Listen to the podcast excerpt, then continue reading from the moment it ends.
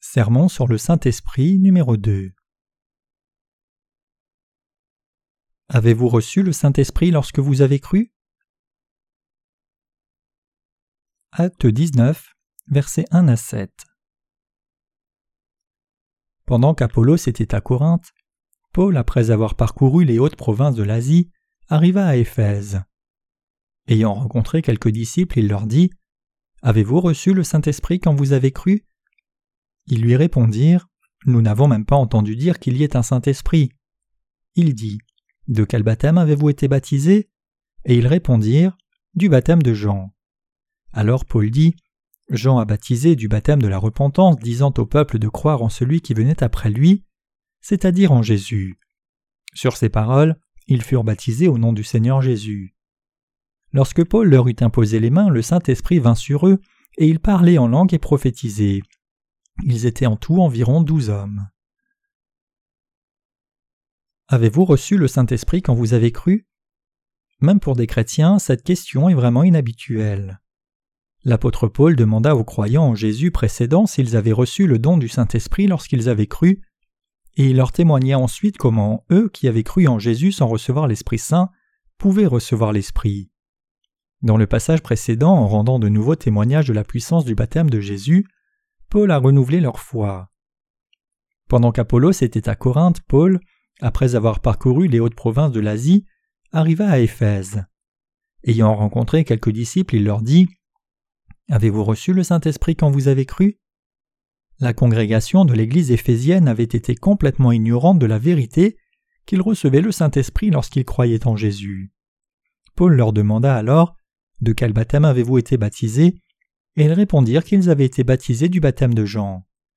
Paul, autrement dit, demanda à la congrégation Avez-vous reçu le Saint-Esprit quand vous avez cru en Jésus? Voilà la différence entre Paul et les chrétiens ordinaires, et c'est aussi la différence entre ceux qui connaissent le mystère du baptême de Jésus et ceux qui ne le connaissent pas. Au sujet du Saint-Esprit que quelqu'un devait recevoir lorsqu'il croyait en Jésus, les croyants de l'Église d'Éphèse ont dit nous n'avons même pas entendu dire qu'il y ait un Saint-Esprit. Par cela, il voulait dire Comment pourrions-nous avoir reçu le Saint-Esprit alors que nous n'avons jamais entendu parler? Pour eux qui ne connaissaient pas le mystère du baptême que Jésus avait reçu, la vérité sur la réception du Saint-Esprit était complètement nouvelle. Ils doivent avoir connu et cru au baptême que Jésus a reçu. Entendant qu'ils étaient uniquement baptisés du baptême de Jean, Paul expliqua alors la relation entre le baptême de Jésus et le Saint-Esprit. Ils crurent alors de nouveau dans la signification du baptême que Jésus avait reçu. Ainsi, il y a une immense différence entre croire en lui en connaissant la signification du baptême que Jésus a reçu de Jean et simplement croire en lui sans cette connaissance. Alors, qu'est-ce que le baptême que Jean donnait aux gens? Jean disait aux gens de se repentir. Cela signifie qu'il leur disait de se détourner de leurs péchés et de retourner à Dieu. Le baptême que Jean donnait était simplement un baptême de repentance pour que les gens se repentent. Mais le baptême que Jésus a reçu de Jean en Matthieu 3 versets 13 à 19 fut reçu pour accomplir toute la justice de Dieu et il était donc différent du baptême de repentance de Jean.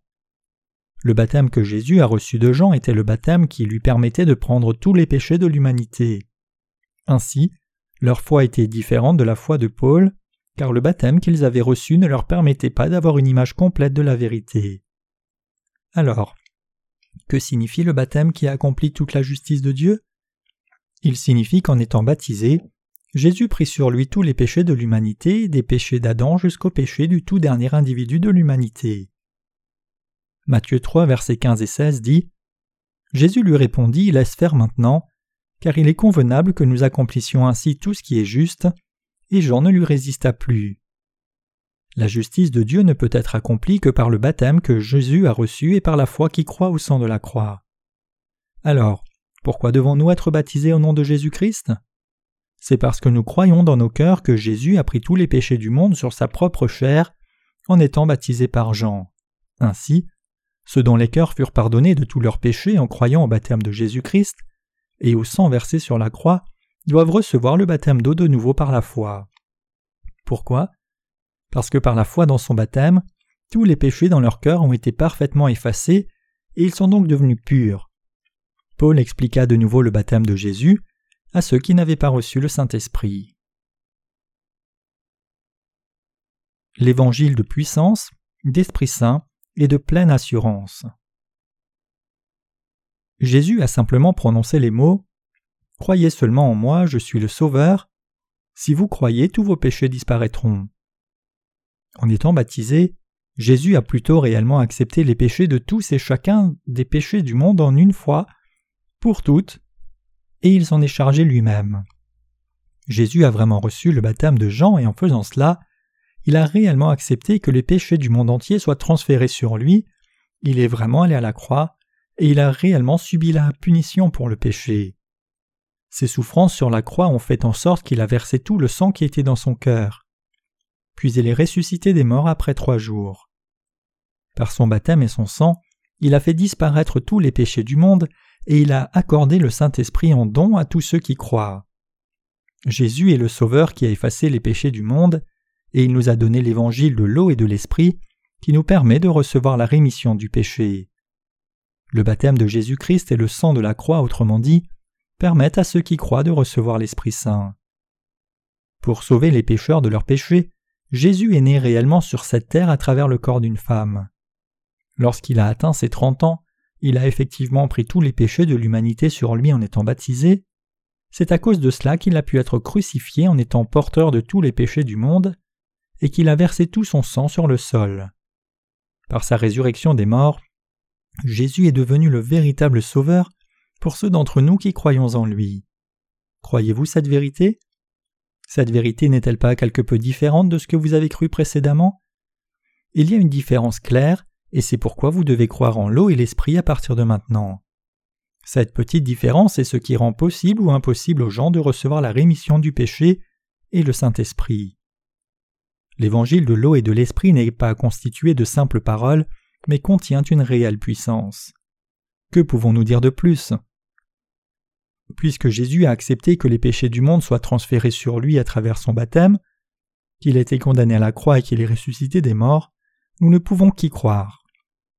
Alors que Jésus, le Tout-Puissant, a effacé tous les péchés du monde entier par son baptême une fois pour toutes, et qu'il a ensuite versé son sang, pouvons-nous devenir justes uniquement en suivant la doctrine de sanctification incrémentale ou graduelle? Non, nous ne le pouvons pas. Le véritable évangile, c'est l'évangile de l'eau et de l'esprit. Avant de rencontrer l'évangile de l'eau et de l'esprit, c'est-à-dire lorsque je croyais seulement au sang de Jésus, ce qu'on appelle l'évangile, c'était simplement comme une histoire vide. Cependant, lorsque j'ai cru au véritable évangile de l'eau et de l'esprit et depuis ce moment, l'évangile dans mon cœur me donne une grande conviction et une grande puissance.